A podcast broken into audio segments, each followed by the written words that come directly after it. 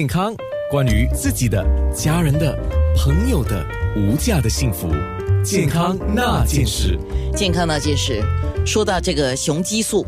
雌激素，雌激素就女性多了，其实男性也有雌激素。那雄激素女性也有，只是男性比较多。那今天我们说到的一个叫睾酮缺乏综合症啊，那说的这个事情，当然要请教泌尿科医生了。先介绍一下，今天有邱德拔医院泌尿科的顾问医生刘伟达医生说的这个睾酮缺乏综合症，呃，英文是什么呢？呃，安娜，各位呃听众朋友，大家早上好。呃，睾酮缺乏呃症呢，是其实就是呃 testosterone deficiency syndrome，呃，意思就是说在呃呃睾酮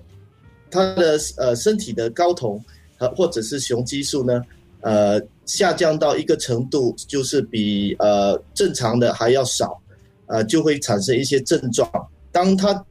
呃这些症状造成的身体生理的问题的时候呢，呃，就统称睾酮缺乏综合症。哦，那也就是我再问一个问题啊，睾酮激素。就是也叫睾丸激素，听起来就男人专有了啊，因为只有男性才有这个器官嘛啊，对不对？啊，问题是这个睾酮激素就等于是雄激素吗？OK，所以呃，testosterone 呢，呃，就是我们所谓的睾酮，呃，它是比较呃呃，它的定义是比较说呃 specific，就是呃。单单指呃 testosterone 睾酮，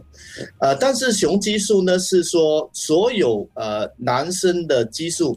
呃，包括了睾酮，还有肾上腺啊，有产生全身五八仙的呃雄激素，所以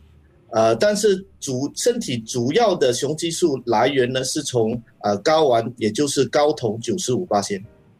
也就是相对男性比较多，可是女性如果我们体内也有。这个雄激素嘛，然后到了更女性的更年期以后，雄激素会多，雌激素会少。那是不是表示等一下我们谈的事情，女性也要注意呢？